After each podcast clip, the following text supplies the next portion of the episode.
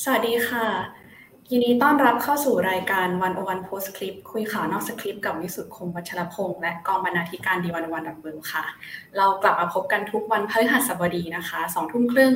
ทั้งทาง Live Facebook และ YouTube ของ The101.world ค่ะ วันนี้วันที่ 6 ตุลาคมค่ะ คุณอยู่กับข้าวทิพย์สุดารัตน์พงศ์ศรีใหม่ กองบรรณาธิการ The101.world ค่ะครับแล้วก็อยู่กับผมนะครับสมคิดพุทธศรีบรรณาธิการบริหาร The101.world ครับแล้วก็ พี่วิสุทธิ์คมวัชรพงศ์ครับสวัสดีครับพี่วิสุทธิ์สวัสดีครับสวัสดีครับคุณสวัสดีก็เราเสียท่านดูท่านดูชมทุกท่านด้วยนะครับ วันนี้ 6 ตุลาคมนะเหตุการณ์อดีตก็เรื่องสำคัญนะ 6 ตุลา19กับวันนี้เกิดเหตุที่น่าเศร้าสลดมากในบ้านเรา 6 ตุลาคม 2565 นะครับ ครับ ก็ก่อนอื่นก็ต้องขอแสดงความเสียใจกับผู้สูญเสียทุกครอบครัวเลยนะครับ กับเหตุการณ์ที่ มีการกราดยิงภายในศูนย์พัฒนาเด็กเล็กตำบลอุทัยสวรรค์อำเภอนากลางจังหวัดหนองบัวลำพูนะครับนัถึงตอนนี้นะครับ มีผู้เสียชีวิตทั้งหมด 36 คน เป็นผู้ใหญ่ 12 คนนะครับ เป็นเด็ก 24 คน แล้วก็จะมีผู้บาดเจ็บอีก 12 12 รายนะครับผมก็เป็น เป็นเรื่องที่ที่ช็อกมากๆครับพี่โอ้โหช็อก ไม่รู้จะพูดยังไงอะครับช็อกแล้วก็โห ดร้ายมากนะกับเศร้าสลดมากกับสิ่งที่เกิดขึ้น เรียกว่าสะเทือนขวัญทั่วโลกทีเดียว แล้วก็ที่สำคัญมีมีเด็กอยู่ในท้องเนี่ยคนหนึ่งเสียชีวิตทั้งแม่ทั้งลูกอะก็ก็เอาละการดูใส่จริงๆว่าคืออะไรเนาะคิดว่าพี่ครับผมไม่ยากว่าบทเรียนคราวนี้มันมันสะท้อนว่าเกิดอะไรขึ้นในเรื่องของความปลอดภัย จะมีระบบยังไงใช่ไหมจะสั่นคลอน ระบบของตำรวจเองยังไงด้วยนะ ก็เป็นเรื่องใหญ่ครับ ก็จะเห็นได้นะครับว่าทั่วโลกเนี่ยตกใจกับข่าวนี้อย่างที่พี่วิสุทธ์บอกไปนะครับ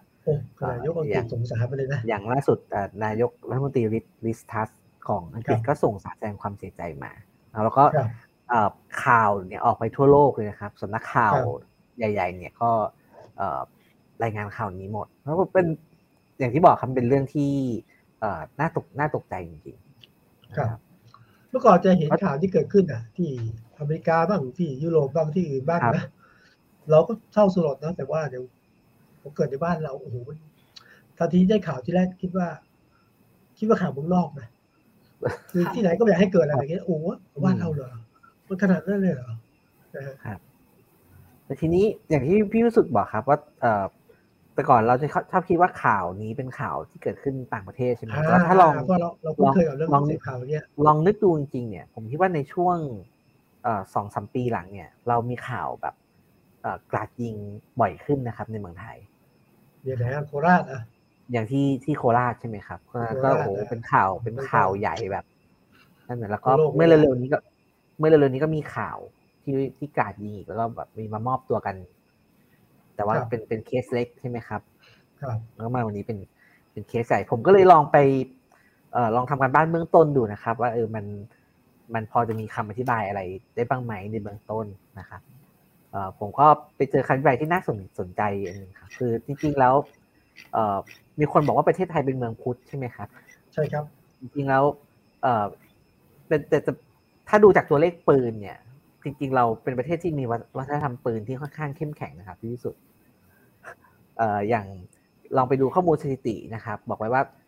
ถ้านับเฉพาะปืนที่ถูกกฎหมายนะครับ เรามีปืนที่ถูกกฎหมายลงทะเบียนอยู่ประมาณหกล้านกระบอกนะครับ ครับ คิดดูแล้วเนี่ยก็เป็นประมาณสักสิบเปอร์เซ็นถ้าเทียบกับประชากรคนไทยเจ็ดสิบล้านคน เกือบเกือบสิบสิบเปอร์เซ็นต์นะหมายความว่าเอ่อคนไทยเดินมา สิบคนเนี่ย ก็เดาได้ว่าสักสักคนหนึ่งเนี่ยน่าจะมีปืนอยู่นะครับอันนี้ก็ถูกกฎหมายนะถูกกฎหมายครับ แต่ว่าไม่บวกปืนเถื่อน ยังมีปืนเถื่อนนะครับ มีการประเมินไว้นะครับ ว่ามีปืนเถื่อนอยู่ประมาณสี่ล้านกระบอกนะครับที่ที่ที่ที่น่าจะกระจายอยู่ในประเทศไทยไม่หมายความว่าแบบรวมๆแล้วเนี่ย ถ้าเทียบเป็นสัดส่วนประชากรเนี่ยเกือบเกือบสิบห้าเปอร์เซ็นที่มีปืนนะครับ แล้วถ้าถ้าเราดูเอ่อผมเป็น ประเทศไทยเป็นประเทศที่มีข่าวยิงกันตายบ่อยมากที่สุดประเทศหนึ่งเรียกว่าเป็นรายวันนะครับ ใช่ก็เลยลองไปดูนะครับมีงานศึกษาของมหาวิทยาลัยวอชิงตันนะครับทำไว้ตั้งแต่ปี 2018 นะครับหรือว่าเขาใช้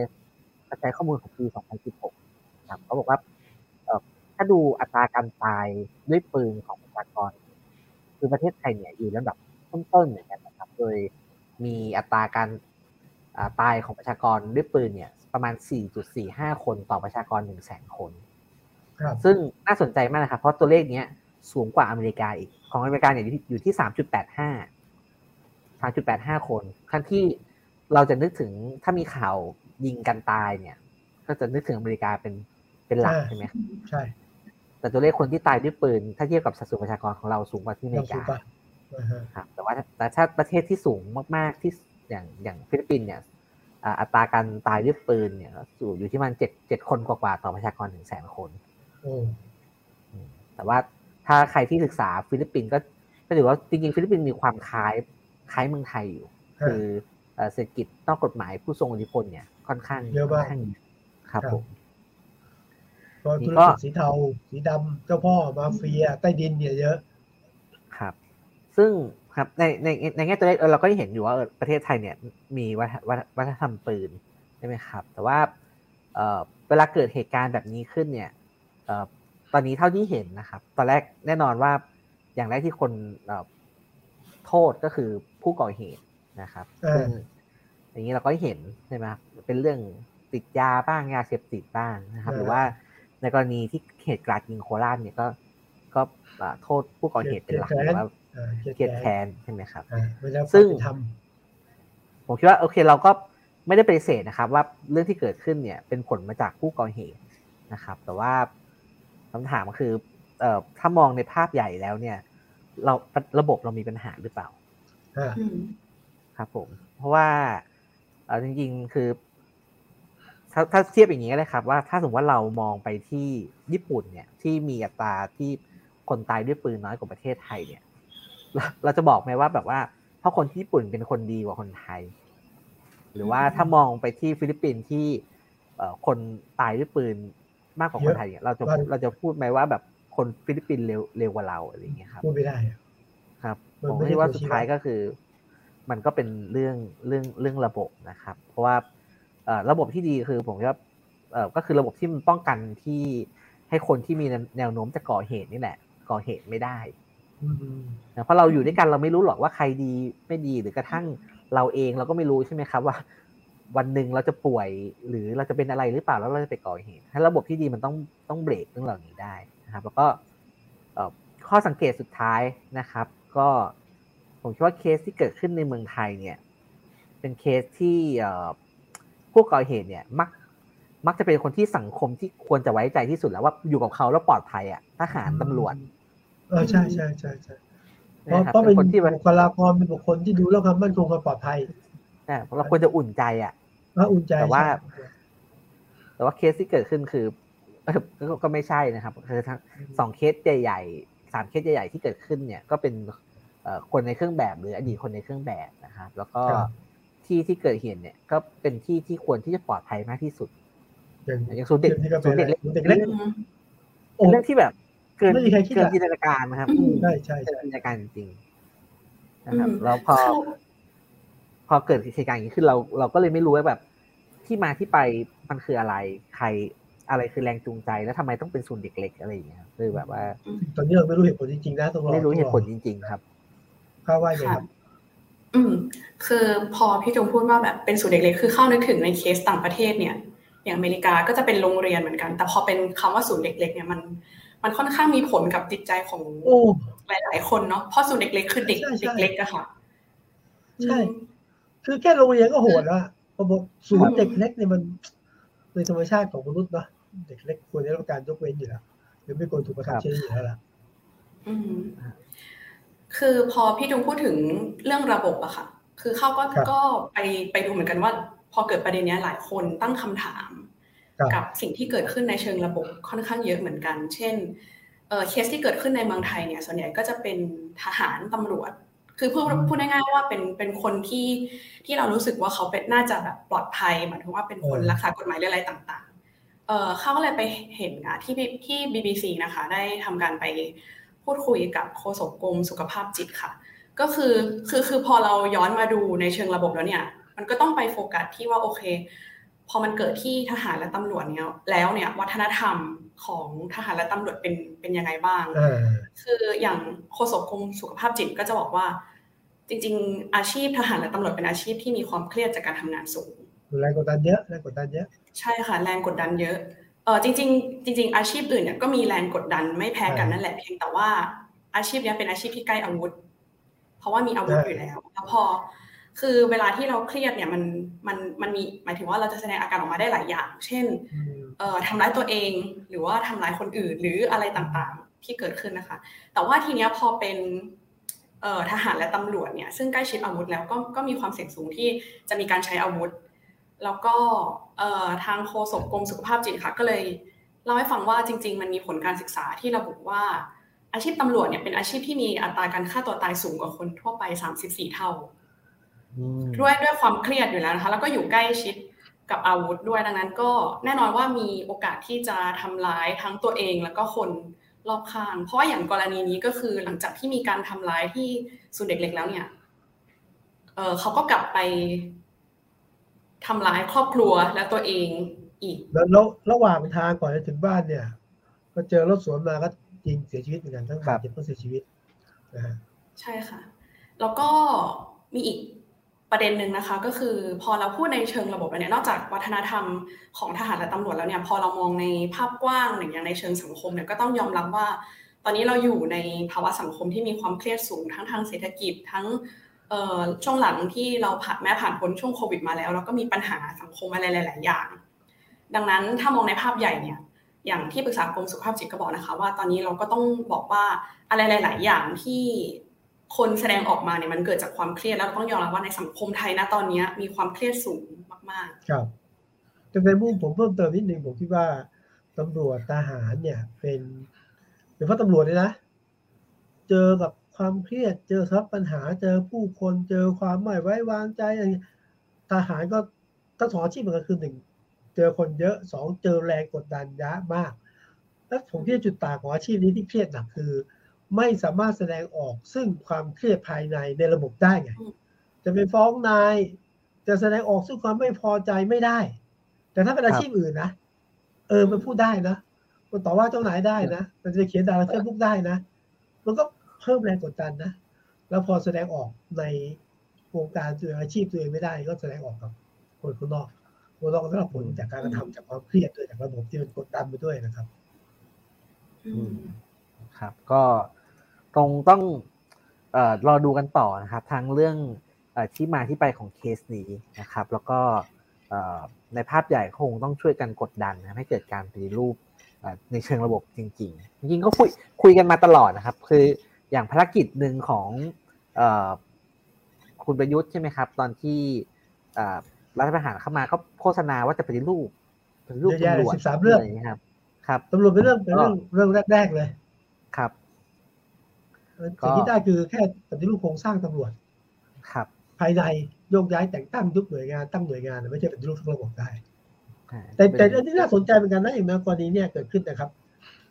เอ๊ะถ้าตามข่าวเนี่ยตำรวจคนนี้เนี่ย เป็นตำรวจที่เกี่ยวข้องกับยาเสพติดตั้งแต่ก่อนมาเป็นตำรวจคำถามคือรับเข้ามาได้ยังไงพอเป็นตำรวจแล้วก็ถ้าตามว่าตามข้อมูลนะก็มีส่วนเกี่ยวข้องการ เสพและค้า อยู่ได้ยังไง ครับ เออปล่อยอยู่อะไรประมาณนี้นะหรือว่าเอาละเหตุการณ์เกิดขึ้นไม่ได้แต่ว่าระบบการที่จะเวลามีการกาดยิงช่วงเวลาในการที่โจ้ที่จะมาทำไมมันมันช้าอะไรเงี้ยนะก็มันสิ่งนี้ต้องมาขบคิดกันต่อนะครับ แต่ว่าอยากให้เกิดกับรูปจริงๆนะว่านี่มันเป็นเรื่องใหญ่มากผมคิดถึงเรื่องนี้เรื่องที่โคราชอะตำรวจที่ การยิงเสียชีวิตไปเยอะที่ทหารทหารทหารทหารก็นำมาซึ่งการปฏิรูปหลายอย่างเนาะแต่ว่าก็ก็คือกระแสตื่นตัวก็จะเงียบเงียบไปนะไม่ใช่เรื่องอะไรนะแรงกดดันต่อผู้ขับบัญชาอะทำให้เกิดแรงกดดันใช่ไหมการถูกเอาเปรียบอะหรือกระทั่งจะปฏิรูปเรื่อง ระบบสวัสดิการกิจการพาณิชย์ของทหารนะ ก็เนี่ยพอพอเห็นเกิดเหตุมาก็นำมาสู่เรื่องการคิดเรื่องการปฏิรูปไปได้มากแค่ไหนก็ไม่รู้เรื่องนี้ก็เหมือนกันก็ไม่อยากให้จบไปว่าเฮ้ยพอ พอผู้ก่อเหตุ เสพยาตำรวจไม่ดีเสียชีวิตแล้วจบไม่ได้ไงครับ ผมผมเดานะครับ ผมผมผมทำนายไว้ว่าหลังจากเกิดเหตุการณ์เนี้ยนโยบายยาเสพติดกลับมาเป็นที่โตเกียงของสังคมอีกครั้งหนึ่งนะครับเหมือนเหมือนกับที่เอ่อ ทำนายไว้ก่อน เดี๋ยวคงคงพักการเมืองยิ่งใกล้เลือกตั้งเดี๋ยวพักการเมืองแต่ละพักคงออกมาพูดว่าจะเอายังไงกับ กับกฎหมายยาเสพติดหรืออะไรอย่างเงี้ยแน่นอนแต่ที่ผมกลัวที่ผมกลัวมากคือ กลัวว่าเสียงสังคมบอกว่า ต้องใช้มาตรการเด็ดขาดครับยิงทิ้งฆ่าทิ้งประหารชีวิตอย่าเพิ่งส่วนตัวแล้วผมคิดว่าผมกลัวสังคมไปทางนี้เพราะว่า เอาละคดียาเสพติดเนี่ยมันมีเรื่องอะไรนะการแกล้งทำลายล้าง หักหลังอะเล่นเออเล่นเกมหักหลังทั้งการเมืองผู้อิทธิพลเนี่ยมันถ้าวิธีการรุนแรงบางทีมันก็ผมว่าจะวิธีที่ถูกต้องแล้วก็ต้องมีหลายวิธีนะวันนี้ผมฟังเนี่ยมีหลายคนเริ่มพูดแล้วว่าอย่างนี้ต้องเนี่ยต้องนักต้องเด็ดขาดต้องฆ่าเลยถ้าเกิดมันคงไม่ใช่ขนาดต้องมีหลายวิธีผสมผสานกันการแก้ปัญหาอันนี้ เห็นด้วยเลยครับว่าบอกว่าเป็นเป็นเป็นเป็นเรื่องใหญ่ครับเอ่อ คือต้องต้องคิดต้องคิดให้ดีนะครับเอ่อพวกนี้ต้องกลับไปที่ที่หลักให้ดี แล้วก็ไม่ไม่ไม่คือโอเคเราเราเศร้าเสียใจแต่ว่าถ้าจะแก้ปัญหาจริงเอ่อไม่ควรใช้เอ่ออารมณ์นำอะครับ ไม่งั้นมันจะตามปัญหามาอีกหลายเรื่องนะครับ ก็ครับก็ เป็นเรื่องนี้ครับที่ตอนแรกเออจริง ๆ เราเออไม่ไม่ได้ตั้งใจจะเตรียมคุยกันไว้นะครับไม่พูดไม่ได้เลยนี่ก็ก็ไม่ได้จริง ๆ นะครับกลับมาเรื่องการเมืองเหมือนเดิมครับพี่วิสุทธ์เออการเมืองเป็นเรื่องเบาไปเลยใช่ครับการเมืองเป็นเรื่องเป็นเรื่องเบาไปเลยครับ จริงๆที่พี่วิสุทธ์บอกครับ ครับครับแล้วมีตอนนี้ตอนนี้เราตั้งชื่อกันว่าจูนจูนขึ้นกัน จูนขึ้นการการเมืองครับต้องถามคนตั้งชื่อ ล้อกับไอ้วิทยุทรานซิสเตอร์ทรานซิสเตอร์ค่ะอ๋อที่นายกบอกว่าเอ้ยต้องเตรียมให้พร้อมถ้าเกิดระบบล่มต้องใช้วิทยุทรานซิสเตอร์มาใช้ในการสื่อสารใช่ไหมครับในที่มาของหูกระแสถล่มทลายในโลกโซเชียลเลยนะแล้วนักการเมืองก็มาเล่นด้วยละแล้วอย่างนี้ครับผมผมคุยกับกับข้าวว่าเออเราเราจะคุยกันมุมไหนดีว่าจะจะชวนพี่วิสุทธ์คุยยังไงคือผมคิดอย่างนี้ครับคือคุณประยุทธ์เนี่ยกลับมา ปฏิบัติหน้าที่ใช่ไหมครับ ครั้งที่แล้วคือเราอาสัปดาห์ที่แล้วเราคุยกันเนี่ยยังไม่รู้ว่ารอดไม่รอดไปรอดนะแบบเราเราเดาว่ารอดนะครับที่แล้วเราว่ารอดเราเดาว่ารอดยังดีไม่เกษียณใช่ไหมคะไม่เกษียณยังดีนะที่เราคาดการได้แต่ว่ากลับมารอบนี้ครับเออผมว่าแกไม่ค่อยคือยังไงอะ กลับมาแบบรออยู่เหมือนกันคือสารให้กลับมาใช่ไหมครับ แต่ว่าพารณีเนี่ย บารมีเนี่ย ไม่ค่อยเหมือนเดิม ต้องมาจูนการเมืองใหม่ใหม่หน่อย หรือเปล่า เพราะว่าตอนนี้ก็เห็นกระแสข่าวใช่ไหมครับว่าเออเริ่มมีการกดดันให้เปลี่ยน เปลี่ยนปรับคอรมอปรับคอรมอเออทีแรกก็ไม่ค่อยชัดเจนอะมันเนียนเหนียมกันแต่ละพักอะครับถึงขนาดคุณจุลินนี่เริ่มเหนียมแล้วบอก จะคุยกับนายกละจะขอปรับ คนไปแทนคุณนิพนธ์บุญญามณีเลขาธิการเนี่ยก็ไม่ใช่รัฐมนตรีช่วยมาไทยอะนะคุณจุลินแบบจะเดินหน้าพลังประชารัฐเดี๋ยวเดี๋ยวค่อยไปเรื่อยจะมีสองตำแหน่งนะครับคุณทุกทียังหนึ่งตำแหน่งแท้วฮะนายกจูนไม่ติดนายกไม่รับไม่รับสัญญาณนี่เลย ก็คือไม่เอาด้วยการปรับพรมแต่ว่าผมว่าจะจะจะไม่ทับหน่อยแหละครับเพราะว่าเอ่ออย่าง ตำแหน่งของประชาธิปัตย์เนี่ยเขาก็มองว่าเป็นโคต้าเขาใช่ไหมครับเขาก็ควรจะได้โคต้าคืนอะไรเงี้ยแล้วก็มันก็เอาจะพูดตรงมันก็ใกล้เลือกใกล้เลือกตั้งแล้วอะหกหกหกเดือนสุดท้ายอย่างเงี้ยครับพี่วิสุทธ์ยังช้ามีคนพฤษภามีคนอยู่ในตำแหน่งอะอย่างอย่างพรรคประชาธิปัตย์เนี่ย ยิ่งเป็นมหาไทยด้วยเนี่ย มีคนอยู่ในตำแหน่งเนี่ย มันน่าจะดีกว่านะครับ คืออย่างนี้ฮะ ถ้าปรับพรมการเมืองดีกว่าแน่นอน ประชาธิปัตย์ก็อยากให้มีคนของตัวเองนั่งในคอรมอยิ่งก็นั่งช่วยมหาไทยอะไรเงี้ยนะหรือส่วนอื่นเนี่ย มันเติมเต็มการเติมเต็มเท่าว่าอามองในแง่หลักการดีกันนะ สามารถเอาความคิดของประชาธิปัตย์สู่ประชาชนได้ สามารถจะผลักดันสิ่งดีได้ใช่ไหมไม่บวกในตำแหน่งเพลงแข่งหนที่ทางนะหาเสียงได้นะก็ประมาณลงนะอันนี้ดีทุกฝ่ายไม่ว่าจะเป็นประชาธิปัตย์พลังประชารัฐจะเป็นภูมิใจไทยนะได้หมดนะำไมนายกไม่เอา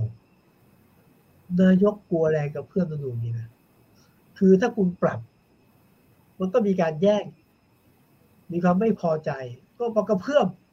ก็บอยมุมเนี้ยกระเพื่อมบ้านนายกก็ไม่ศักดิ์สิทธิ์หรือว่าอายุก็คุมไม่อยู่ ระหว่างนี้อย่าเพิ่งปรับเลย แต่ผมคิดว่านายกทนได้ทนได้ระยะหนึ่งไม่ปรับนะ แต่การที่ตั้งอาจจะปรับ แต่ตอนนี้สปรับนายกก็ลำบากนะยังดูว่าเขาเดินอย่างสง่ากลับมาตำแหน่งนายก แต่ว่า ขามันเริ่มลอย แล้วถ้าที่ปรับนะนายกไม่มีคนการเมืองอยู่อะว่าอยู่อย่างนี้ยังคุมได้อยู่ผมใช้ระยะหนึ่งอะผมคิดว่าทิ้งช่วงช่วงเดียวเนี่ยไม่นานเพราะคนนี้ก็ต้องปรับเพราะว่าการเมืองคือการได้เปรียบแล้วปรับพรบเท่ากับการเปิดพื้นที่การได้เปรียบของพรรคการเมืองและพรรครัฐบาลด้วยนะครับ ครับ ยิ่งยิ่งกรกตออกกฎเหล็กใช่ไหมครับอ่าร้อยแปดสิบคือร้อยแปดสิบวันฝ่ายค้านเนี่ยก็จะขยับตัวลำบากทำนู่นทำนี่ก็ แต่ถ้าเป็นรัฐบาลเนี่ยก็ยังพ่วงพ่วงไปกับการทำงานใช่เป็นเป็นรัฐมนตรีรัฐก็มนตรีลงไปลงไปช่วยคนได้อะไรอย่างเงี้ยครับ ก็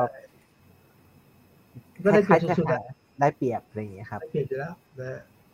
อืมก็ธรรมดาแหละใครอยู่ในอำนาจก็ต้องช่วงชิงความได้เปรียบนะอ่าแล้วต้องมีคนมาช่วยให้ได้เปรียบคนคนก็จับตามองนะครับพี่วิสุทธ์ว่าว่าประชุมคลมนัดแรกจะเป็นยังไง หลังจากกลับมา เดิมเดิมจะประชุมวันที่วันอังคารใช่ไหมครับ ประชุมคลมทุกวันอังคารครับแต่ว่ารอบนี้เลื่อนอ่าเลื่อนเพราะเอ่อคุณประยุทธ์บอกว่าเอ่อจะลงลงพื้นที่ไปดูน้ำท่วมอะไรเนี่ยเลื่อนมาเป็นเอ่อเมื่อวานนี้แทนใช่นะครับแต่มีคำพูดหนึ่งที่น่าสนใจครับ ตอนที่จะลงพื้นที่ไปวันที่สี่บอกว่าคุณครับคุณประยุทธ์จะไปลงพื้นที่ที่ขอนแก่นแล้วก็อุบลนะครับแล้วก็อ่ามีมีประโยคนึงบอกว่า เออไม่ต้องไม่ไม่ ไม่ไม่ไม่ต้องเอาคนมาถือป้ายเอเพอราะจะไปทำงานนะครับ แล้วก็จะไม่สร้างภาระให้กับใครทั้งสิ้นเออไม่ต้องเรื่องมากกับผม เพราะผมสมบูรณ์แข็งแรงเออดูแลตัวเองได้ ขอให้ไปดูแลประชาชนที่เดือดร้อนกว่า ผมไม่เป็นภาระกับใครเอออุ้ยผมอ่านตอนแรกแล้วบอกว่าเอ๊ะไปแซะใครหรือเปล่าไฮไลท์เรื่องแข็งแรงไม่เป็นภาระใครด้วยเออ ก็เรื่องแล้วแต่เรื่องชูป้ายด้วยเรื่องชูป้ายด้วยคือชูป้ายปกตินายกไปก็มีคนชูป้ายอยู่แล้วแล้วก็ครัมีบมีเอาจริงอะมีทีมจัดตั้งเรียบร้อยเคยเคยเห็นใช่ไหมสมัยแลมโบ้อยู่อะ มีภาพหลุดออกมาใช่ไหมครับอะนำทีมซักซ้อมก่อนนายกตบมือมาเลยใช่ไหมครับนายกสู้สู้ตบมืออย่างนี้นะนายกก็ชอบ ที่เกียรติเท่านี้ไปชูป้ายผมว่าดีนะแต่ว่ามันคิดช้าจังเลยถูกไหมมันคิด ช้าจังเลย ส่วนไอ้ประโยคถามจริงคิดถึงใครตรงนี้พูดถึงเรื่องผมแข็งแรงดีอะคิดถึงใครแล้วผมใช่ผมผมก็คิดถึงคุณคุณประวิตรพี่ชายอ่าใช่ไหมใช่ไหมเพราะคิดเป็นอื่นไม่ได้หรอกแต่ว่าเออวันวันแรกที่มีการประชุมพลมเนี่ยลุงป้อมแกป่วยเนาะอ่าเมื่อวานนี้ใช่ไหมครับ เลื่อนมาแล้วก็เออยื่นหนังสือลาป่วยบอกเป็นหวัดเออแกป่วยก็แล้วเอ้สงสัยแล้วนะเออ แรงกายแรงใจไม่ค่อยดีหมดแต่เดียวนี้ขึ้นมาทำงานได้ ครับอืมจริงๆแต่นี่ข้าวสังเกตว่าใช่ครับค่ะ คือคือพอพี่จุงพูดถึงคำพูดคุณประยุทธ์ที่บอกว่าแบบ ไม่ต้องให้ใครมาต้อนรับหรืออะไรเออต่างๆ คือ คือข้าวเนี่ย บ้านข้าวอยู่อุบลอ๋อแล้วก็มีที่เพื่อนอุบลเออใช่เป็นคนอุบลค่ะ แล้วก็มีเพื่อนหลายคนเอ่อเหมือนโพสต์ลง Facebook ว่าบางคนเนี่ยพื้นที่บ้านอะอยู่ตรงที่คุณประยุทธ์น่าจะไป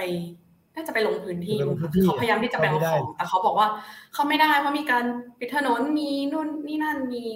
คือคือตอนแรกอะเหมือนเหมือนคุณประยุทธ์บอกว่าเออไม่ต้องให้คนมาเตรียมหรือลงพื้นที่หรือสร้างความลำบากเนาะแต่ว่าก็มีมีชาวบ้านบางส่วนที่ที่สะท้อนออกมาว่าเออพอลงพื้นที่จริงแล้วเขารู้สึกว่าเขาลำบาก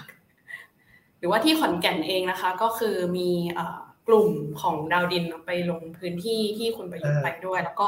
เอ่อมีการเอ่อผมไม่ให้เข้าอะเหมือนกลัมีบตำมารวจที่มีกีดกันกับตำรวจด้วยครับอืมคือไม่ไม่ต้องมาถือป้ายต้อนรับให้ลำบากใคร แต่ไม่ได้แปลว่า ไม่ต้องมาดูแลความปลอดภัยให้ผม อืมคนละประเด็นกันนะถูกไหมคนครัละบประเด็นดังนั้นเนี่ย แน่นอนนะ หน่วยรักษาความปลอดภัยมากยิ่งกว่าเดิมที่ซ้ำไปเพราะฉะนั้นถ้าจะไม่แปลกใจเลยถ้าชวนที่บ้านเข้าบ้านไม่ได้ ผมว่าเนี้ยไอ้คนที่มารับนายกเนี่ยดีไม่ดีเกินครึ่งเป็นคนของนายกอยู่ว่าอ้าวจริงจริงจริงแล้วแล้วบรรดาชาวบ้านที่เห็นเนี่ย มันมีหน่วยจัดตั้งเท่านั้นแหละก็ไม่ว่าเข้าใจนะฮะส่วนไม่ชูป้ายเนี่ย ผมว่าก็อย่างที่บอกคิดช้าไปหน่อยแต่ก็ดีนะดีนะที่คิดอย่างนี้นะแต่ว่าเออฝ้ายรู้ใช่ไหมว่า ก่อนที่ท่านนายกหรือผู้หลักผู้ใหญ่คนอื่นที่ลงพื้นที่อะกลุ่มเคลื่อนไหวทางการเมืองก็ไม่ใช่ว่า มาหน้าประท้วงเยอะๆแล้วเข้าไม่ได้อย่างเดียวนะคนในพื้นที่ฝ่ายความมั่นคงก็ไปเรียบร้อยแล้วฮะเขาเขาก่อนจะมาเขาไปไปที่บ้านเรียบร้อยแล้ว ไปที่บ้านนี่บางทีเจ้าตัวไม่อยู่ก็โดนละแสดงออกถึงความประสงค์ว่าลูกคนอยู่ไหนไปข่มข่มขู่คุณพ่อคุณแม่ภรรยาลูกเด็กอะไรเงี้ยที่วิธีการที่เขาทำกันซึ่งไม่ควรทำแต่ยังทำกันอยู่เรายังไม่เห็นเมื่อเมื่อค่อยเห็นถูกต่อต้านเท่าไหร่นะแต่คนแก่เจอนะคือไปเจอเล่นรอบมาได้นะเจอแรงต่อต้านอยู่ครับแต่พูดถึงเรื่องเรื่องป้ายอย่างเงี้ยครับพี่วิสุทธ์ที่บอกว่าแบบไม่ต้องป้ายมาเชียร์เนี่ย คือลึกๆแล้วเนี่ยผมก็ยังเชื่อว่าแบบ หรือว่าเป็นเหมาเหมารวมไปแซะคุณคุณประวิตยเพราะจริง ๆ ช่วงที่คุณประวิตยรักษาการเนี่ย ลงพื้นที่เนี่ยคนมาต้อนรับ แบบในในแง่ภาพอะครับบางคนออกมาต้อนรับเยอะคนรักลุงป้อม คนเชียร์ให้ลุงป้อมเป็นนายกต่ออะไรอย่างเงี้ยเออ ผมก็เลยอดรู้สึกว่าไอ้มันทางไอ้เรื่องความแข็งแรงของร่างกายแล้วก็เรื่องไม่ไม่เอาป้ายเนี่ย แสะลุงป้อมทั้งคู่เลยหรือเปล่าก็เป็นไปได้และไม่ได้แต่ถ้าให้ความเป็นธรรมกับลุงป้อมลุงตู่นะครับก็ความเป็นธรรมสองท่านเลยนะผมผมผมเดาเลยนะชอบป้ายชอบนะแต่ว่าอีกอันหนึ่งก็คือว่าเงี้ยวัฒนธรรมของข้าราชการไทยอะผู้หลักผู้ใหญ่มาต้องต้อนรับ ต้องมีป้าย อันนี้เรื่อง มันลบไม่ได้ล้างไม่ออกจาก สิ่งที่เป็นวิธีปฏิบัติของราชการนะครับอันนี้เป็นทุกที่ครับ แล้วเห็นใจข้าราชการฉันผู้น้อยมากเพราะว่าทับใจมาที่ตอนอยู่ต่างผมมีเพื่อนหลายคนเป็นเป็นครูต่างจังหวัดนะบ่นบอกฉันอยากเกษียณทำไมไหมเดี๋ยวนี้ดีขึ้นเยอะนะเมื่อก่อนเวลาผู้หลักผู้ใหญ่ไปจังหวัดใช่ไหมครูนี่แหละมาต้อนรับ มาดูแลมาเสิร์ฟน้ำอะไรเงี้ย มาถือป้ายอะบอกฉันไม่ได้สอนหนังสือเลยเนี่ยจริงๆเรื่องจริงก็ก็ก็ด้วยความเป็นธรรมนะคือที่จุงพูดว่าก็จริงนะแต่ว่าส่วนหนึ่งราชการถ้าไม่สั่งไม่ให้ไม่ไม่ให้ถือป้ายก็ต้องถือกันในปฏิปฏิบัตินะมียุคหนึ่งมียุคหนึ่งย้อนไปอย่างยุคที่คุณยิ่งรักเป็นรัฐบาลก็เหมือนกันนะยุคเต็มไปด้วยป้ายไหมป้ายบนทางด่วนอะไม่ใช่ว่าคุณยิ่งรักนะ รัฐมนตรีขึ้นป้ายเอารัฐมนตรีช่วยขึ้นป้ายเอามีอธิบดีขึ้นป้าย มีประหลัดขึ้นป้าย มีนายอำเภอขึ้น โอ้โหนี่ยุคกับป้ายนะยุคตึงตัวทั้งต้องสั่งทำไมขึ้นป้ายอะครับต้องเอากฎผมว่าต้องเอากฎหมายมาเลยมั้งครับห้ามขึ้นป้ายตอนนั้นใช้กฎหมายของเลยคุณให้ขึ้นป้ายหาเสียงแต่เรื่องไม่ห้ามขึ้นป้ายมาทำไมนะก็จะขึ้นป้ายก็ เอ่อในอำเภอนี้ขอต้อนรับ เอ่ออะไรเงี้ย ท่านพูดเดินทางเข้าสู่จังหวัดก็ไม่ได้หาเสียงเท่าไหร่เออนี่ถามถามที่สุดนิดหนึ่งครับว่าอ่าโอเคเราก็เห็น คือก็เป็นสีสันใช่ไหมครับอ่าเราก็ตีความกันไป คนก็ตีความกันไปว่า แซะอ่าคุณประวิตรเปล่า แต่ไอ้ลาป่วยเนี่ยทำไมทำไมมาลาป่วยหรือทำไมมาป่วยจังหวะดีขนาดเนี้ยโอ้ ผมก็เห็นใจนะ ก็คิดดูสิ เดินทางไม่หยุดเลย ครับ คนอายุแบบนี้แล้วเนี่ยนะ ครับแล้วมึงตั้งแต่อะไรนะแรงแรงใจดีเนี่ยนะเออไม่หยุดเลยอะ ก็อาจจะเป็นไปได้มั้งขอป่วยสักวันหนึ่งไม่ไหวแล้วนะฮะครับทำงานมาหนักใช่ไหมคะช่วงที่เดือนที่ผ่านเดือนเศษแกจะคิดต่อว่าเฮ้ยไม่ควรป่วยนานไหมเพราะว่าเดี๋ยวป่วยนานควรจะว่าเอาลุงเช้ามาทำงานต่อได้ไม่คือผมสงสัยว่าเออแกแกไม่กลัวคนคิดหรอแบบมาป่วยจังหวะนี้คนจะคิดว่าป่วยการเมืองอะเออหรือว่าหรือยังไงผมแต่ผมเชื่อว่าแกป่วยจริงในวันนั้นนะครับไม่แค่ได้จะป่วยจริงอะไม่รู้ไม่เบียดผลอะไรคิดเออเพราะว่าแกคงไม่อยากที่จะ จะหลบหน้านายกอะครับอืมทีนี้พูดถึงเรื่องเรื่องเลื่อนเลื่อนประชุมคลมจากวันที่สี่เป็นวันที่ห้าเนี่ยผมว่ามีอีกอีกเหตุการณ์หนึ่งที่น่าสนใจคือ คือวันนั้นเนี่ย ถ้าไม่เลื่อนประชุมคลมเนี่ย ก็คงแกลวๆน่าดูครับ คือกลับมากลับมาทำงานวันแรกหมายว่าประชุมคลมนัดแรกหลังจากกลับมาใช่ไหมครับ ครับ คุณประวิตยไม่อยู่อีก แล้วก็ เหมือนจะมีรัฐมนตรีน่าจะแต่ลา เพราะว่าวันนั้นเป็นวันเกิดคุณในวินพอดี ผมเข้าใจว่าผมเข้าใจว่าแบบคอรมอสายภูมิใจไทยคอรมอสายภูมิใจไทยเนี่ยเขาก็เขาคงลาลาลาไปงานวันเกิดอะไรอย่างเงี้ยครับ หรือเปล่า ก็เลยคิดว่าแบบเอ้วันนั้นถ้าถ้ามีประชุมคอรมอนี่ก็คงกล่อยๆแก่วๆอะไรอย่างเงี้ยครับ เออเพราะว่าขนไปอะไรนะในวินบุรีหมดใช่ไหมครับบุรีรัมย์ อายุหกสิบสี่ปีแล้วครับ คุณเนคุณเนวินโอ้เก่ามาก ครับเราไปกันโอ้รอบที่เห็นครับเปิดตัวไหมยิ่งใหญ่มากนะ ครับตามสไตล์นักการเมืองเก่าคงจัดให้อย่างอลังการแต่ถ้าพี่วิสิตกับแต่ถ้าพี่วิสุทธ์กับข้าวอ่านข่าวเนี่ยข่าวเขาได้เขียนเลยว่าจัดเรียบง่ายโอเคก็เรียบง่ายเหมือนแล้วแต่มุมมองวันก่อนผมเห็น เดี๋ยวพูดถึงท่านรัฐมนตรีสุชาตินะชมกินจัดงานง่ายๆ โอ้โห พี่ครับ พี่ปรับพื้นที่ มีคอนเสิร์ต มีงานเลี้ยง มีคนมา หลายพันคนอะครับง่ายมากเลยง่ายมาก แต่ก็เป็นสมัยก่อนนะ สิ่งจุดนี้ก็ทำเรื่องกลับมาสมัยก่อนคือขออภัยนะ ยกตัวอย่างวัดเนาะเนี่ยนะ แค่จะปิดจังหวัดเลยหลายคนไปเนี่ยนะก็โอเคก็เรียบง่ายของท่านแต่งานนี้ก็ถือว่าเป็นการประกาศสักดาวความเป็นความเป็นผมจุดเด่นนี่คือประกาศความเป็นสักดาห์ของเบนวินที่ชอบนะเป็นวินครั้งแรกนะที่พูดเรื่องการเมืองผ่านสื่อมวลชน แล้วก็ครั้งแรกที่ประกาศว่ายอมรับความเป็นภูมิใหญ่ของภูมิใจไทย นะซึ่งประวัติวิธีพักก็ไม่ใช่ไม่ใช่นะก็ครูใหญ่คือเจ้าของพรรคอะใช่ไหมฮะแล้วก็ประกาศผมว่าสองเรื่องหนึ่งประกาศ ความเป็นเจ้าของพรรคหรือเป็นผู้หลักผู้ใหญ่หรือเป็นผู้นำของภูมิใจไทยของคุณเดวิที่ชอบสองเนี่ยประกาศให้รู้ว่าเฮ้ยมีพรรคที่จะมาร่วมกับภูมิใจไทยในการเลือกตั้งข้างหน้า ทั้งรัฐบาลทั้งฝ่ายค้านมากันเต็ม แล้วก็มารายงานตัวที่บุรีรัมย์ด้วยรอบเนี้ยอย่างน้อยได้สองงานนะ ครับ คือคุณคุณเนวินเนี่ยในช่วงประมาณสิบปีที่ผ่านมาเนี่ย เออแกก็ rebranding ใช่ไหมครับคือจากคนการเมืองเนี่ย คนการเมืองกลายไปเป็นคนกีฬา เป็นคนการเมืองที่ไม่มีใครเอาด้วยนะ ใช่ครับ คือแต่พี่สุดพูดถูกเลยครับ คือถ้า คือถ้าย้อนกลับไปสักประมาณแบบปีสามศูนย์สี่ศูนย์เนี่ยครับ คือแกเป็น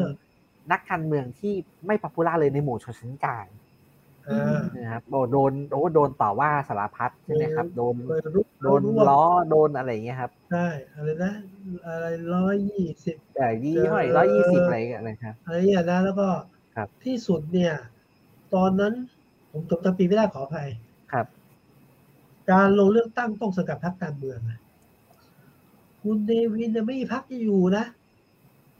โอ้โหจนในสุดท้ายได้ไปอยู่แล้วเข้าปฐมอะ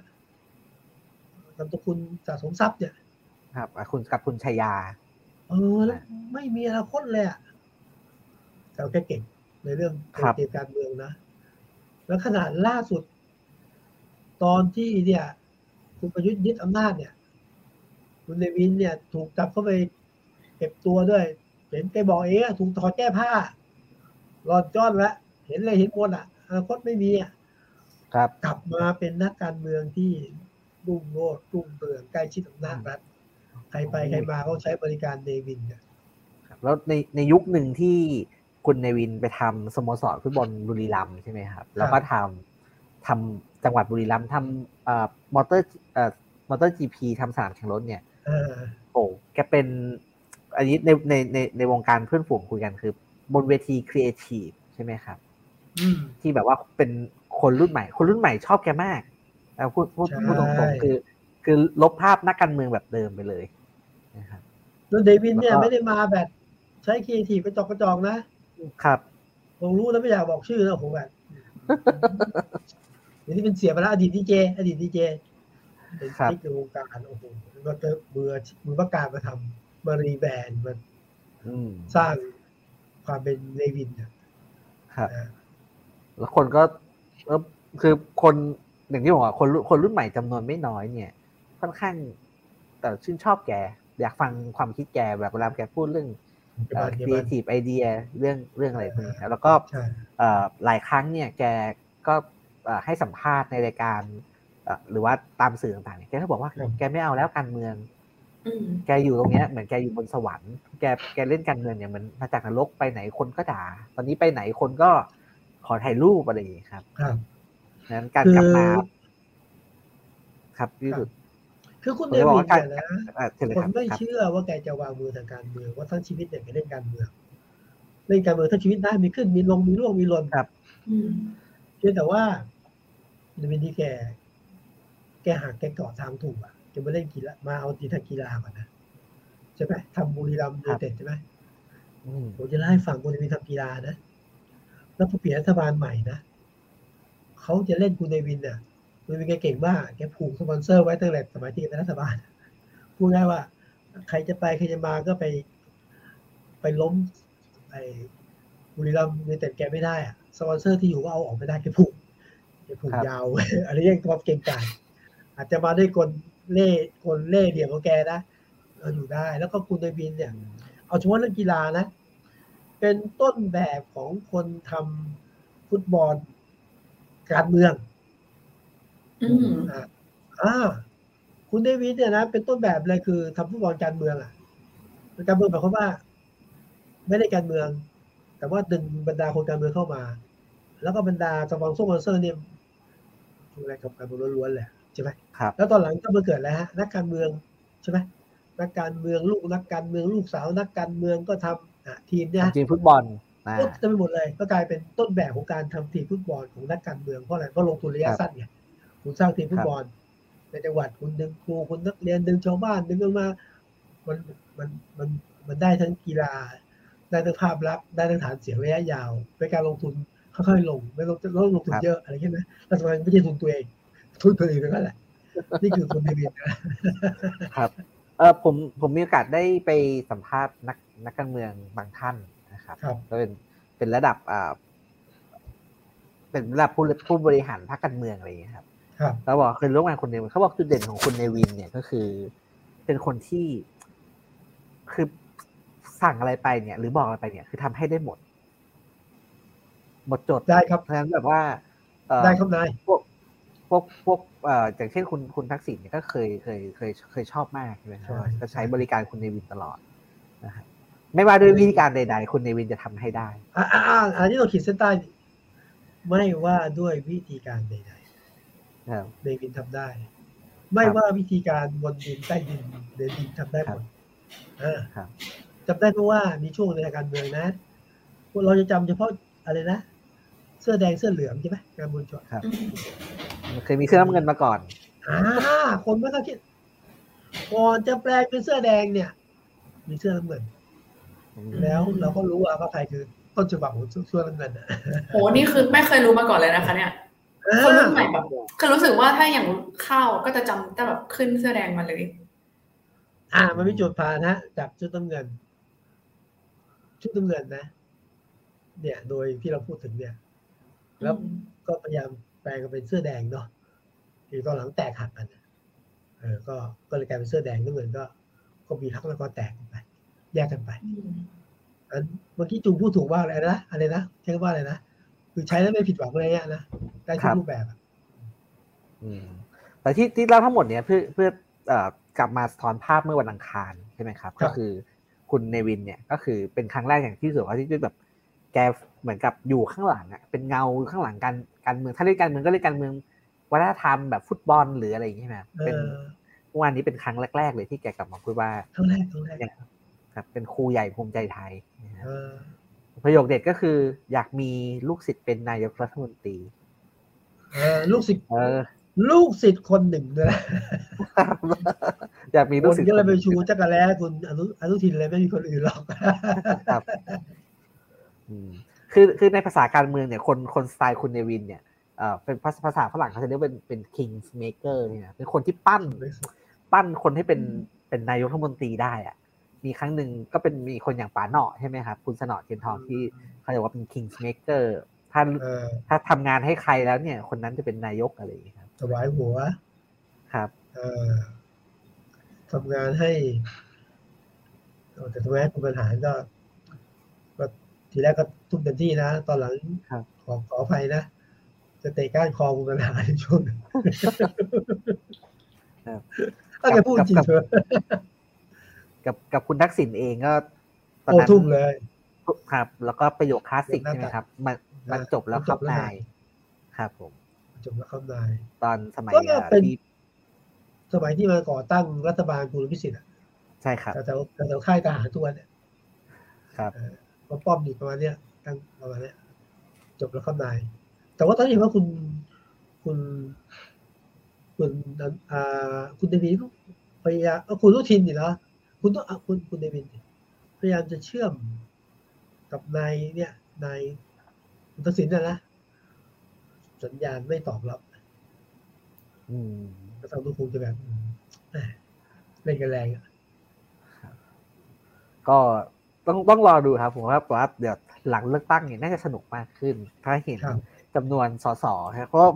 พรรคภูมิใจไทยก็น่าจับตามาก น่าจับตามองมาก เพราะว่าเออเป็นเป็นพรรคที่แบบหุ้นขึ้นนะครับ ในขณะที่พรรคอื่นขึ้นแบบว่า โดนเสียเสียสสใช่ไหมครับ พลังประชารัฐเพื่อไทยประชาธิปัตย์เนี่ย คนไหลออกไหลออกนี่ภูมิใจไทยนี่คนไหลเข้าอย่างเดียวเลย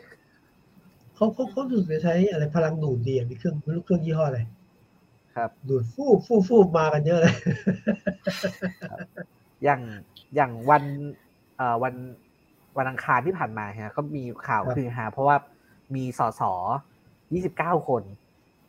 ไปอ่าร่วมงานกับยี่สิบเก้าคนที่เหมือนกับเป็นสสต่างพรรคใช่ไหมครับอ่าใช่ก็ใช่ใช่ถ้าลองไปไปไล่ดูเนี่ยก็จะมีเอ่อเพื่อไทยเก้าพลังประชารัฐสิบสองก้าวไกลห้านะครับ ประชาธิปัตย์หนึ่งเพื่อชาติหนึ่งแล้วก็ชาติพัฒนาหนึ่งนะครับรวมเป็นยี่สิบเก้าคนอุ้ยเห็นตอนแรกก็ตกใจเหมือนกันนะครับพี่สุดพลังประชารัฐโดนเยอะสุดเลย เออไม่ไม่ต้องแปลกใจนะ เดี๋ยวเดี๋ยวจะมาอีกชุดหนึ่งวิ่งเลยครับ ดูรายชื่อที่ไปเนี่ย ลูกพี่ในกลุ่มก็ให้มามันลองของก่อนอืมเดี๋ยวเดี๋ยวอาจจะมาอีกชุดหนึ่งไม่ต้องขออนุญาตครับหรือว่าขกลุ่มอไม่กลุ่มขอไหนกลุ่มไหน เออดูเอาดูเอาเนี่ยคุณดูคุณสมศักดิ์เทพสุทินดิก่อนที่จะอยู่พลังประชารัฐเดี๋ยวดูท้ายๆอะท้ายๆอะนะก่อนเลือกตั้งเนี่ยมันจะอยู่ที่กลุ่มไหน สไตล์ของคุณสมศักดิ์คืออยู่ที่ไหนได้เป็นรัฐบาล แล้วดูรายชื่อก็บางส่วนก็อยู่กลุ่มเนี้ยก็ไปกันเนี่ยนะเออก็มีบางส่วนที่มาอย่างเงี้ยหรืออย่างเอ่อก้าวไกลไม่ต้องพูดถึงห้าคนใช่ไหมครับห้าคนอันนี้ก็เขาปเป็นระกาศไว้ห้าคนที่ชัดเจนในสภาแล้วที่มีชัดเจนแล้วเป็นข่าวมาตลอดนะครับเอ่อเพื่อไทยก็ไม่ต้องแปะก็เนี่ยผู้บรรดากบฏเพื่อไทยกูเห่าเพื่อไทยเนี่ยอืมก็ก็ค่อนข้างเกือบทั้งหมดแหละแต่อย่างที่จุงพูดถึงเนี่ยอีกคนละสิบเก้าคนใช่ไหมครับ ยี่สิบเก้าคนครับยี่สิบเก้าครับ ก็มันเหมือนกับการรายงานตัวเช็คชื่ออะคืองานที่ที่ผมบอกข้างต้นเนี่ยหนึ่งประกาศประกาศความเป็นผู้นำตัวจริงของคุณเดวินนะครับภูมิใจไทย ประกาศเอ่อว่าเนี่ยเหมือนรายงานตัวว่าจะเป็นคนต่างพรรคมาอยู่ แล้วเที่ยวที่เท่ากับเช็คชื่อไงเนี่ยมาแสดงตัวมาครับนะครับ เพื่อไทยมาครับห้าใช่ไหมพลังประชารัฐมาครับสิบสองใช่ไหมอ่า ปชปมาครับหนึ่งการเช็คชื่อให้แสดงพลังว่า ของจริงนะของการเลือกตั้งต้องแสดงตัว เออ ก็ได้สองอย่าง ส่วนจะชูคุณเอ่ออนุทินเป็นนายกก็เป็นของแถมเนาะเพราะคุณอนุทินแกไม่อยากเป็น จะเป็นจริงหรือเป็น ไม่อยากเป็นนายกหรอกจะรู้ตัวเป็นผมไปผมได้ผมลองไปดูตัวเลขนะครับ ก็คือครับสมมุติว่าเอ่อตอนนี้คือเลือกตั้งหกสองเนี่ย ภูมิใจไทยเนี่ย ได้สสห้าสิบเอ็ดใช่ไหมครับห้าสิบเอ็ดหลังห้าสิบเอ็ดหลังตอนหลังได้มาอีกจาส่วนกหนึ่งหลังจากที่อนาคตใหม่ถูกยุบพักเนี่ยมาอีกครับเก้าก็เป็นหกสิบแล้วเมื่อวานเนี่ยถ้าถ้านับการคร่าวๆอีกประมาณยี่สิบเก้านะครับแต่เราไม่ต้องยี่สิบเก้าเนี่ยคงคงไม่ชนะเลือกตั้งทั้งหมดนะถ้าทยายมาจริงเนี่ยแต่คิดว่าถ้าสมมติว่าได้สักสิบห้าหรือยี่สิบเนี่ยโอ้ภูมิใจไทยก็เป็นพักประมาณ เจ็ดสิบแปดสิบประมาณนี้ประมาณก็ก็เป็นพักที่น่าจับตามองอ๋อเป็นพักที่อยู่แล้วปลอดภัยอะคือได้เป็นนายกแน่ เอ้ย ได้เป็นพักรัฐบาลแน่นอน เป็นพักที่มีอำนาจในการต่อรอง ผมคิดว่าได้เป็นพักที่ต่ออันดับสามอะสามหนึ่งร้อยสี่อะไรนะแล้วอำนาจต่อรองเยอะพักที่หนึ่งกับสองนี่เสี่ยง คือสมมติสมมติว่าพักไหนอะสมมติว่าเพื่อไทยหรือ หรือพลังประชารัฐเป็นสมมตินะแข่งกันเนี่ยหนึ่งกับสองนี่เสี่ยงนะ เสี่ยงที่จะเป็นผู้นำฝ่ายค้านหรือผู้นำการตั้งรัฐบาล แต่อันดับสองสาที่ปลอดภัยไงเขาต้องมองว่าคุณ ครับอ่าแล้วทัพเมืองไทยที่เป็นรัฐบาล ชัวชัวเอ่อชาติไทยพัฒนา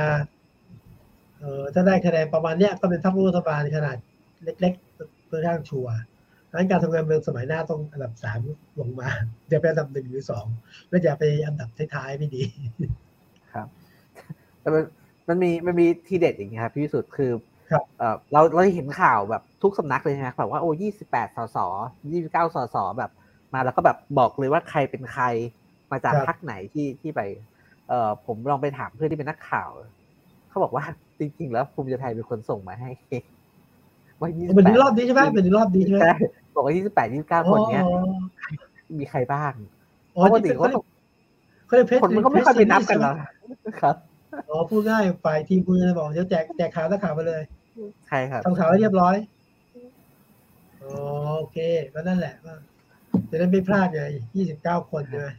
รายงานตัวครบครับ ผมแจกไปแล้วให้ให้รู้ว่าให้แจกรายชื่อได้ดีนะเว้ยโอ้ นี่ครับนี่คือความนี่คือความเก่ง นี่คือความเก่งของ เอ่อการเมืองแบบเอ่อผมใช้คำว่าแบบคุณเนวินเนี่ย คือทางการเมือง คือการเมืองแบบใช้กลยุทธ์ด้านลุกของการทำงานประชาสัมพันธ์อะครับใช้แบบมืออาชีพ บริษัทอาชีพเลยนะ มีพักพักเพื่อไทย อ่าตอนสมัยก่อนอะไทยรักไทยนะ ครับ แล้วก็ภูมิใจไทยอะ ที่ทุ่มทุนเรื่องพวกนี้เยอะแล้วเราอย่าลืมนะครับ ว่าประสบการณ์ในช่วงเป็นนักการเมืองก็ก็เป็นคนที่เที่ยวเที่ยวที่สุดคนหนึ่งเนี่ยแล้วก็ประสบการณ์ในการทำบุรีรัมทำอีเวนต์ต่าง ๆ เนี่ยโอ้ทำให้งานประชางานประชาสัมพันธ์เนี่ย ไม่ไม่ไม่แพ้ใครอะในในประเทศเนี่ยวิธีการทำอีเวนต์ทำแคมเปญเนี่ยผมว่าแบบ น่าน่าจับตา ก็ถามคุณมินิรัตนาชัยดูสิ ครับว่ามาทำยังไง เสียวินิเสียวินิเป็นเสียแหละมือปั้นมือปั้น จริงๆ คนที่เหมือนคุณในเวงคนหนึ่งก่อนหน้าคือ ต้นฉบับคือคุณบรรหารเนาะคุณบรรหารศิลปะอาชาสร้างเมืองสุพรรณสุพรรณอ่า คนพูดถึงสุพรรณจะคิดถึงบรรหารแจ่มใส ครับคือเมื่อก่อนนะข้าวหรือเปล่าคนสุพรรณเมื่อแรกๆเขาไม่รู้จักคุณบรรหารนะ รู้จักคุณหญิงแจ่มใสภรรยามันไปไหนใจต้อยนะแจ่มใสปัญหาก่อนที่ปัญหาจะดังแต่คุณฐานก็เป็นคนที่บอกว่า เอาความเจริญทั้งหมดไปลงไปทั้งหมดพูดง่ายเอาความเจริญเอาความเป็นตัวสุพรรณเนี่ย ลงไปที่สุพรรณคุณเดวินก็ก็เอาความเป็นบุรีรัมย์ไปลงที่คุณเดวิน ก็เป็นนักการเมืองสองคนที่ผมเชื่อโมเดลการการเดินเกม การสร้างความเจริญสู่จังหวัดการสร้างตัวตนจากจังหวัดเนี่ยคล้ายกันสองคนเนี่ยข้าวจะไปใช้โมเดลอะไร ข้าวข้าวโมเดลที่อุบลเนี่ย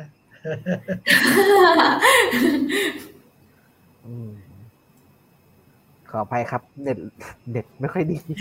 ฝนตกโอเค นะครับ ช่วงท้ายอยากชวนคุยนิดหนึ่งครับพี่สุด วันนี้ยังไงก็หกตุลาไม่ได้หกครับผม ก็เป็นเป็นคือสี่สิบหกปีครับผมปีหกตุลาหนึ่งเก้าหนึ่งเก้าครับวันวันเองก็มีจริงๆทุกทุกทุกปีนะครับเราก็จะมีคอนเทนต์ที่เรา6ตุลามา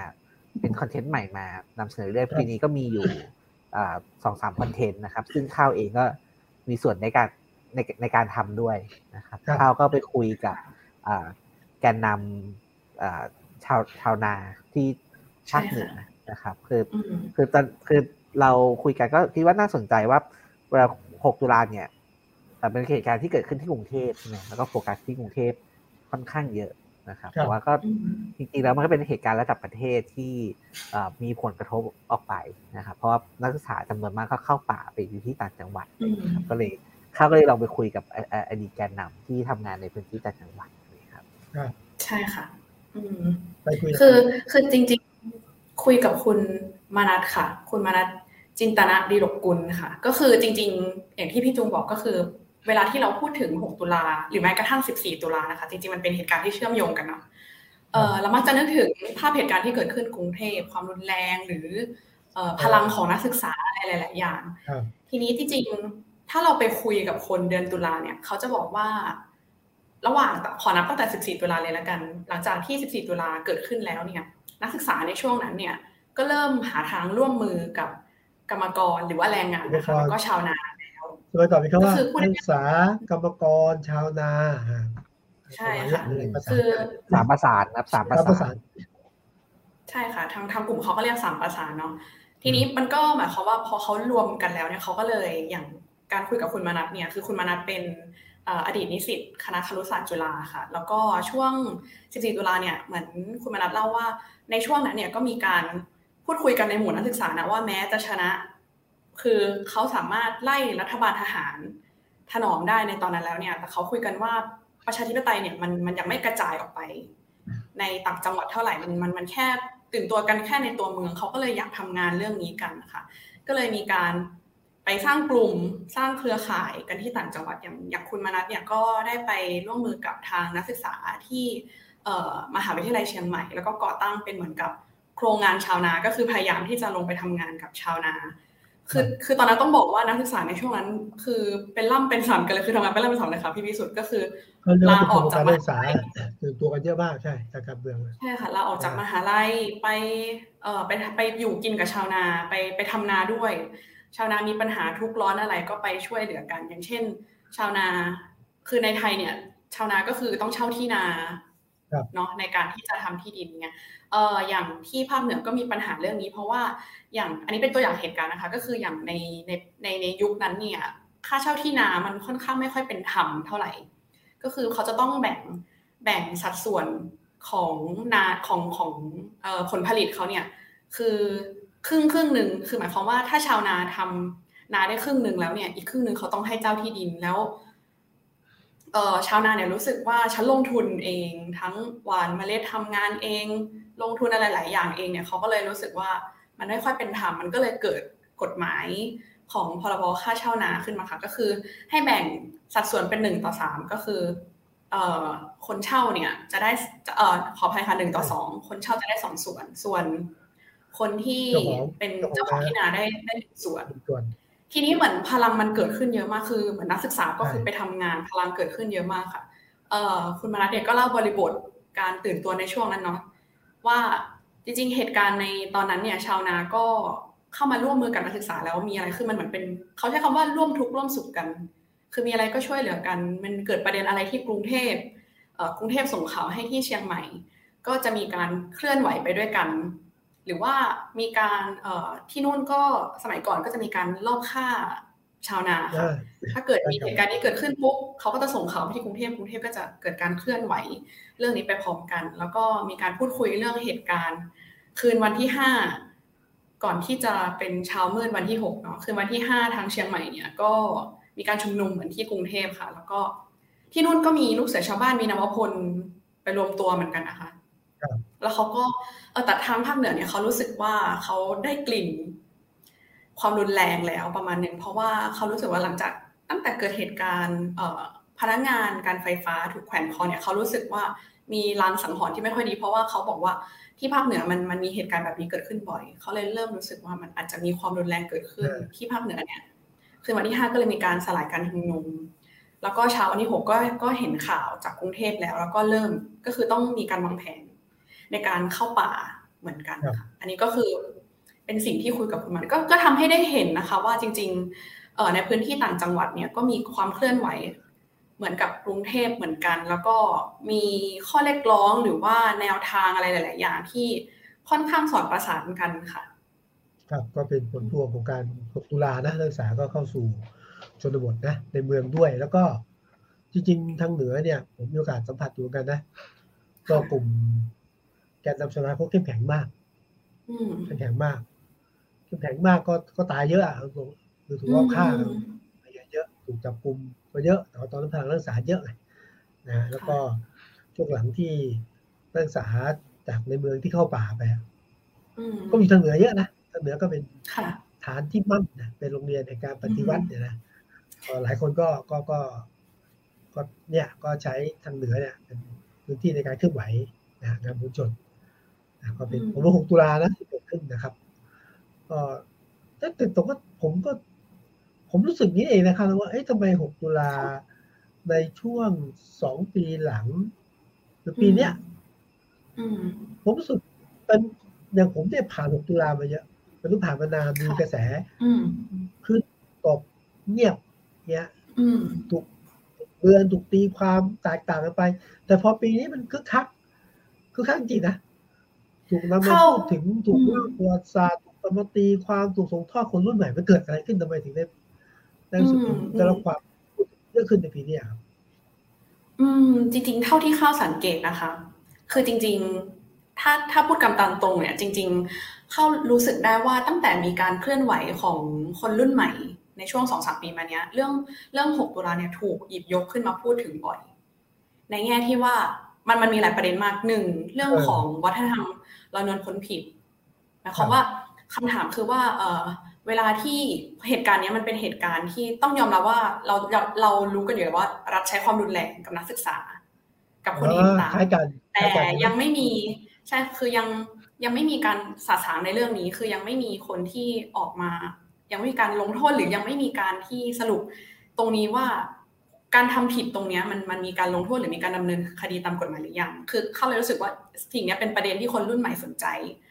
ข้อสองคือเข้ารู้สึกว่าคนรุ่นใหม่ รู้สึกว่าตัวเองคอนเน็กกับสิ่งที่คนเดือนตุลาทำเพราะว่ายุคนั้นก็เป็นนักศึกษาเหมือนกันที่ออกมาเรียกร้อง เรื่อง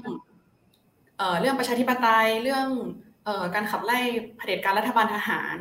แล้วพอมันเกิดขึ้นในยุคนี้เหมือนกันหมายถึงว่าคนรุ่นใหม่ก็รู้สึกว่าเขาดีเลทอะไรบางอย่างค่ะว่ายุคนั้นก็สู้ยุคนี้ก็สู้พูดในเรื่องคล้ายๆกัน แล้วก็ กลัวว่าจะคือมีการคาดการจะเกิดเหตุการณ์แบบนั้นไหมหรือจะเกิดความรุนแรงการปราบคนต่างไหมค่ะ คือคือพอมันเข้ารู้สึกว่าพอมันมันมีมันมีประเด็นอะไรแบบนี้ ร่วมกันเลยทำให้คนรุ่นใหม่เนี่ยหันสนใจเอออีกประเด็นหนึ่งค่ะ ก็คือเรื่องเอ่อประวัติศาสตร์ที่มันไม่ได้อยู่ในหนังสือเรียนเนาะคือบางคนอาจจะยังไม่เคยรับรู้เรื่องหกตุลามาก่อนด้วยซ้ำไม่โอกาสน้อยมาก ใช่ ก็เลยรู้สึกว่า คนรุ่นใหม่อยากรู้อะการเห็นภาพเอ่อขออภัยที่ต้องพูดถึงภาพนี้ก็เกิดอย่างเช่นภาพที่มีการแขวนศพที่ต้นมะขามสนามหลวงอย่างเงี้ยแล้วมีการใช้กระบี่คือคนรุ่นใหม่บางคนที่ไม่เคยเห็นสิ่งนี้ในหนังสือเรียนหรือไม่เคยรับรู้เรื่องมาก่อนเขาสงสัยว่าเกิดอะไรขึ้นมาเลยแบบเขาเข้าใจว่าในช่วงสองสามปีมานี้มันมันมีความพยายามที่จะเข้าไปหาข้อมูล หรือว่าพยายามที่จะบอกเล่าเรื่องนี้มากขึ้น สื่อก็พยายามไปคุยกับ คนที่อยู่ในเดือนตุลามากขึ้นว่าเกิดอะไรขึ้นในช่วงนั้น มันมีความเคลื่อนไหวยังไงค่ะ อย่างปีที่แล้วเนี่ยคืออย่างปีนี้เราเห็นว่ามันงานมันมันมีอะไรน่าสนใจเยอะเนาะคือ ถ้าอย่างถ้าใครได้ไปดูนะคะ จะเห็นว่ามันจะมีงานที่ลานคนเมือง ก็คือมีการจัดดนตรีที่มีวงดนตรีหลายวงเลยที่หลายคนรู้จัก แล้วก็บางคนอาจจะสงสัยว่าอ๋อวงนี้เข้ามาร่วม เอ่อเข้ามาร่วมด้วยเช่นเอ่อวงค็อกเทลซึ่งจริงๆ เท่าที่เข้าติดตามมานะคะก็คือปีที่แล้วจริง ๆเขาก็มีวงดนตรีหรือว่าเออหลายคนที่เข้ามาร่วมทำกิจกรรมอย่างวงค็อกเทลเนี่ยปีที่แล้วเขาแต่งเพลงเกี่ยวกับ 6 ตุลาคือไม่ใช่ไม่เชิงว่าเป็นแต่งเพลงแต่ว่า ถ้าถ้าจำไม่ผิดนะคะ มีแต่งเพลงแล้วก็เหมือนบางวงเนี่ยจะมีการเอาเพลงที่คนหนุ่มสาวในยุคเดือนตุลาเนี่ยร้องมามาเขาเรียกว่ามาเรียบเรียงใหม่ มานำเสนอในรูปแบบของตัวเองมากขึ้นอย่างปีนี้ก็มีการจัด กิจกรรมดนตรี คือเข้าใจว่ามันมันค่อยๆ เป็นที่รับรู้มากขึ้นครับ ประเด็นความรู้สึกเหมือนกันคอนเน็กกัน ประเด็นเขาสึกว่ารัฐใช้อำนาจที่กดดันกับผู้ที่เห็นต่างอะไรเงี้ยคล้ายๆกันแล้วเวลาเวลาคนรุ่นใหม่เราก็คิดถึงเรื่อง บทเรียนประวัติศาสตร์ของ 6 ตุลาหรือ 14 ตุลาเนี่ย มันมันมีอันไหนไหมที่แบบนำมาซึ่งเป็นข้อสรุปเป็นบทเรียนในการขับเคลื่อนในการ ได้อะไรที่ต้องสารต่ออะไรเงี้ยนะอืม เขาไม่แน่ใจว่า เขาเขารู้สึกว่าจริง ๆ สิ่งที่พูดร่วมกันก็คือว่า อันนี้ อันนี้อ้างอิงจากสิ่งที่คนรุ่นใหม่พูดนะคะ ก็คือเหมือนเขาบอกว่าเขากำลังต่อสู้อยู่กับตัวละครเดียวกันกับคนยุคนั้นอาจจะด้วยวิธีอาจจะแตกต่างกันออกไป หรือว่าด้วยประเด็นหรืออะไรต่างๆ แต่เท่าที่เห็นอะไรที่มันคอนเนคอย่งเงี้ยคือจะพูดในเรื่องตัวละครมันรู้อะไรหัวใจหัวหัวใจกระบฏหัวใจการต่อสู้หัวใจการเรียกร้องนั่นใช้แต่แล้วความเป็นธรรมแล้วความถูกต้องแบบนี้น่าจะเป็นอารมณ์ร่วมด้วยกันนี้ใช่ไหมใช่ค่ะก็จริงหลุดไปครับ แต่ว่าก็ก็พยายามฟังจากมือถือว่า ว่าข้าวพูดไปถึงไหนคือ ผมคิดว่ามีความเห็นเห็นด้วยกับข้าวครับมีความน่าสนใจอยู่ที่ว่าตอนเนี้ย 6ตุลาเนี่ยจากเรื่องที่ไม่ถูกพูดถึงหรือพูดถึงเฉพาะกลุ่มมากๆใช่ไหมครับใช่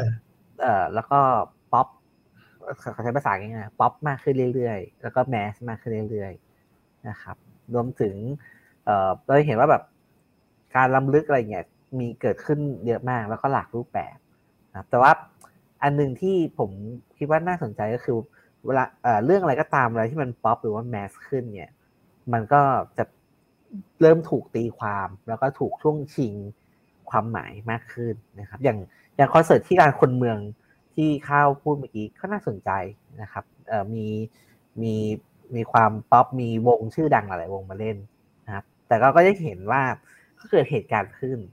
ก็มีคนไปชูป้ายไปในรูปเอ่อหนึ่งสองใช่ไหมครับ แล้วก็กลายเป็นว่า ก็ผม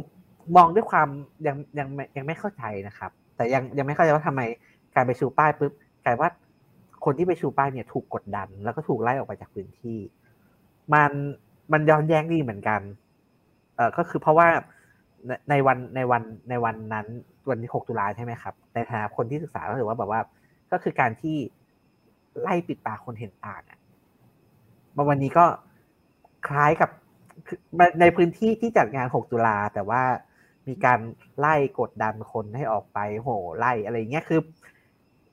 ยังผมยังสับสนอยู่ แต่ก็มองด้วยความสนใจครับ ในฐานะฐานะคนที่ติดตามเรื่องพวกนี้ว่าแบบว่า เออเวลาในแง่ของความเป็นเออพอไปอยู่ในพื้นที่ที่มวลชนมันหลากหลายมากๆแล้วเนี่ย การตีความสิ่งเหล่านี้มันมันจะเป็นยังไงต่อไปนี่ครับก็อาจจะมีความต่างในความเหมือนนะ คือว่าประเด็นรวบนะครับประเด็นรวบคืออะไรต้องการ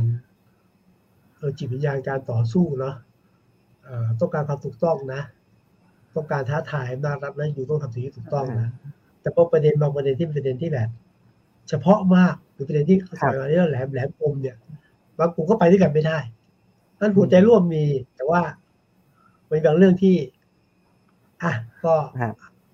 ไปกระบวนเดียวกันไม่ได้ อะไรเงี้ยนะผมไม่ได้การปกติอาจจะตีความอย่างนี้นะครับก็ผมว่ายังคือโดยตัวข้อความที่ปรากฏใช่ไหมครับก็ถ้าเทียบกับข้อความที่อยู่ในม็อบที่ที่ผ่านมาเนี่ยโอ้อันนี้เป็นข้อความที่ไม่ได้รุนแรงไม่ได้ผิดกฎหมาย เลยใช่ไหมโอเค ประเด็นประเด็นอาจจะแหลมแหลมคมไหมก็ก็แหลมคมก็คือเดินลงให้ยกเลิกหนึ่งหนึ่งสองใช่ไหมครับ แต่มันก็ไม่ได้แหลมคมไปกว่าที่เคย เป็นมาอะไรทำนองนี้ครับ ผมก็เลยยังยังยังยังต้องการทำความเข้าใจอยู่ครับ ว่าพื้นที่ใหม่ ๆ เหล่านี้เนี่ย จริง ๆ แล้วมันเป็นยังไงกันแน่อะไรครับ ก็แต่พอเพลินดูข่าวนี้แล้วก็พอเห็นข่าวกราดยิงด้วยก็เลยแบบเด็กชื่อคำสับสนเพราะใจไปอยู่ทาง ไอ้ข่าวกราดยิงมากกว่าอะไรอย่างนี้ครับไม่เป็นไรหรอกเพราะจริงๆเรื่องการเรียนรู้เรื่องพวกนี้นะ งานทางสังคม งานเรื่องประชาธิปไตยเรื่องการเคลื่อนไหวเนี่ยต้องใช้เวลา ครับ ใช้เวลาที่สุดแล้ว ถ้ามองภาษาคนแก่ครับ คนที่เคลื่อนด้วยกันสมัย 14 ตุลา 6 ตุลาพฤษภาก็อยู่คนละขั้วการเมืองครับ คนที่สู้รบด้วยกันในสนามในท้องถนน